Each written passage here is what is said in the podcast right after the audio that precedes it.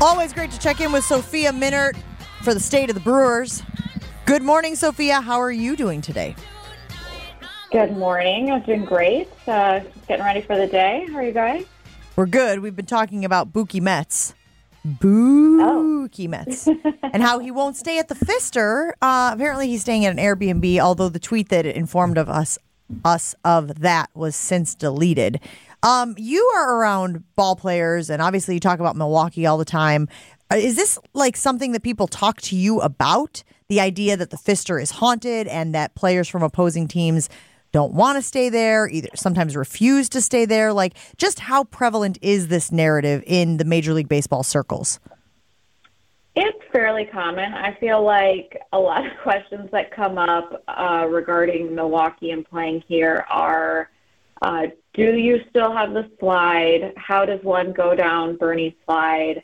And is the Pfister really haunted? Like, I feel like those are pretty common narratives. Um, and there, I mean, there were even some Brewers players that, like, like Carlos Gomez was one that he would never stay at the Pfister if he was coming in and out for team events.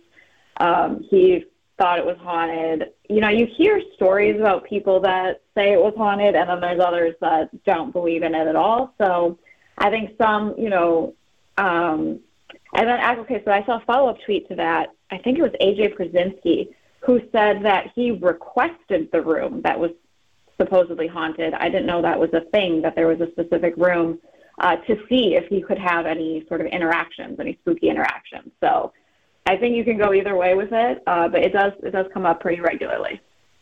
Do the Brewers, when they're on, on the road, do they have to stay in the hotel, or can can they stay wherever? Yeah, because we were talking about They how know- Mookie is is you know kind of you know stepping out here by staying at an Airbnb. Then we talked about Jimmy Butler, who was here for the series against the Bucks, and we know he was staying at a house in Mequon. Aaron Rodgers famously wanted to stay at home when some of the you know when it was more common that they stayed at a hotel before even home games. So I think she was saying like, do, are there Brewers players who can kind of dictate their own lodgings? I think what you see most often is like if we go to a city where that's where a player lives in the off season, they'll typically stay at home. Um, you know, Arizona is a great example of that. LA sometimes, kind of just wherever we go. Um, Brent Suter, when we would go to Cincinnati, sometimes he would go stay at home. That's pretty common. Um, beyond that, I'm sure you could make other arrangements if you wanted to, but I think a lot of guys just stay at the team hotel for convenience, for the bus times and all of that. Um, so yes, there, there are definitely exceptions to that, but I think the majority just stay in the team hotel all the time. Do you believe in ghosts? Have you ever had any sort of supernatural I never have cross the path of a ghost? No, I never have. I mean, I don't. I don't like question people if they feel like they have. Um, but I've I've never had any kind of interaction, and I've even stayed at the Pfister a couple times, and I've I've never had that interaction. So we are working on a Jen, Gabe, and Chewy field trip where we would spend the night at the Pfister and then do the show from the Pfister the next morning and report our findings, essentially, right? So, and we would request to stay in the older side, which apparently has the history of the ghost sightings. Would you wanna? Would you want to do that with us? Sure. Yeah. I'll, why I'll do it. Why I thought there, yes I thought there might be a little hesitation, you know, weighing the pros and cons there, but she leapt right into the deep end, so that's good. We'll have to get Sophia a room as well, and she can come on Jen, Gabe, and Chewy that morning. Um, should we be concerned about Eric Lauer? Uh, I know that he had a lot of success against the Dodgers, and then last night not so much. Any concern about him going forward? You know, we we've asked him that. We've asked about his fastball velocity. We've asked about any physical issues. He had like a broken nail issue that he's been trying to fix um, going back over the last two starts. He insists that nothing is physically wrong with him, um, and he feels pretty okay about the mechanics and stuff right now. And when we spoke to him last night, he was he was pretty honest, and, and he typically is about just it's a confidence thing for him right now. Like he admitted that he's just not pitching with maybe the confidence or the conviction that he needs to pitch with, and he said that's that's on him to fix that. And so that's something that he was really honest about last night. Um, of just it just has not gone the way that he wanted to. It's been like flashes of what he was last year. He'll have two good starts, and then it feels like it's a step back. And like you said, he's had great success against the Dodgers. Um, he saw them a lot when he was with the Padres in the NL West. And and for whatever reason, last night that first inning, it just kind of blew up on him right away. Um, and he was able to settle in after that. But he he said he's got some kind of mental work to do before the next start to maybe just restore that confidence a bit or, or go through a mental reset and and just figure it out. And and he said it's on him to do that. So I gave him a lot of credit for being honest about that. I think that can be a hard thing to admit publicly. Um, and so yeah, I think that's that's where he's at. But he insists that physically he feels fine and, and he doesn't feel like there are any issues. So, Sophia, I was watching the game last night, and I watch it on MLB Ticket, where in between innings it goes to a blank screen. So I'm a flip flopper. So I wound up flipping back, and I missed a whole inning, and what felt like three minutes or five minutes. Mm-hmm. And I'm like, this, I can't believe the speed of this game. And I immediately went to when the playoffs come, the games really slow down even more. Are they going to adjust the clocks, or are the teams just gonna? Are they just going to have to adjust? I think they're just going to have to adjust because I think, I mean, Major League Baseball obviously can can do whatever it wants, but I can't imagine that the league would implement these rules, have the rules in place for the regular season, and then change it for the postseason. I just I don't foresee them doing that. Um, I just think that would be really unfair and, and probably not true to the game of like you've played the regular season this way and now you change the rules for the postseason.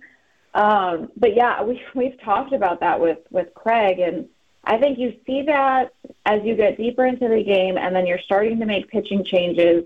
If your lineup goes through like a one, two, three inning in ten pitches or less, it, that can be the inning that you didn't see last night, right? Like you can change the channel, go get a snack, go to the bathroom, do whatever, take a phone call. You might miss an, a whole inning, like you said. Um, it, it does. It speeds up a lot if you get a quick inning like that. Um, and so in game, I think for Craig, it it you you're really thinking ahead because if you have an inning like that for your reliever to have enough time to warm up, et cetera, to come into the game. So yeah, we've seen that a couple times. Um, those those ten pitches or less innings can can go by honestly in, in minutes.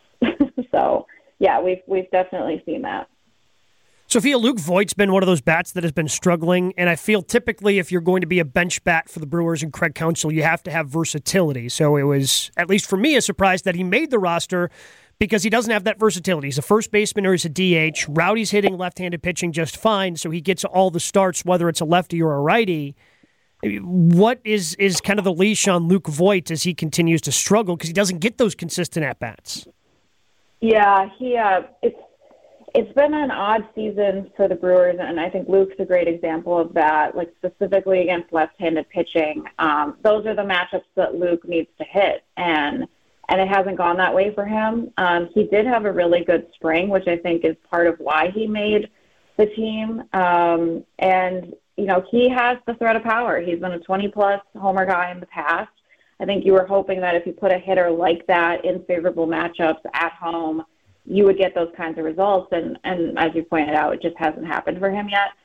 Um, and so that's that's where they're kind of stuck. Is like when you have a player with reverse splits like that and and not taking advantage of those matchups, it makes it really hard for them to get going. Um, it, it makes it hard for them to have consistent at bats. Rowdy's been great uh, against lefties and righties, so he's doing his job. Um, it just, it, yeah, it feels like it's a, he's a little stuck right now. Um, so I don't I don't know what that means for his future, but but for now, um, I'm I'm guessing you know what you could see is if uh, if he doesn't use both catchers in there with like William Contreras as the DH, then you could use Rowdy as the DH and get Luke over at first base. We've seen that combination quite a bit, so we'll see what they've got for today because they've got the lefty Clayton Kershaw for the Dodgers today. Sophia, we love hanging out with you. Thanks for uh, chatting with Jen, Gabe, and Chewy. We'll catch up with you again next week. All right, guys. Have a great day. Sophia's in on the uh, Jen, Gabe, and Chewy field Yeah. trip to the Pfister. That's excellent. It Maybe didn't, her it didn't take much at all. Be like a sleepover. Sounded slumber like party. uh, she didn't really believe in ghosts, which is a uh. good thing if she's going to stay over. The ghost is going to torment her. I better pretend I don't believe in ghosts. I really want to see I the know you really want to see So it. We're you're gonna thinking that you're going to like reverse psychology the ghost? Yeah. Mm, okay. Well, Chew, what if what if you just hear the ghost? I Don't even actually see it, but you just like feel it. You know? Uh. Oh. Would that count? That would count for me. Is it going to touch me? Well, uh, it depends. the if, morning? Yeah, if you ask, if you ask nicely, Again, you present yourself. You got to pay extra. Yeah. so you're a good time. got to ask. Can't afford it, big boy. We love you long time.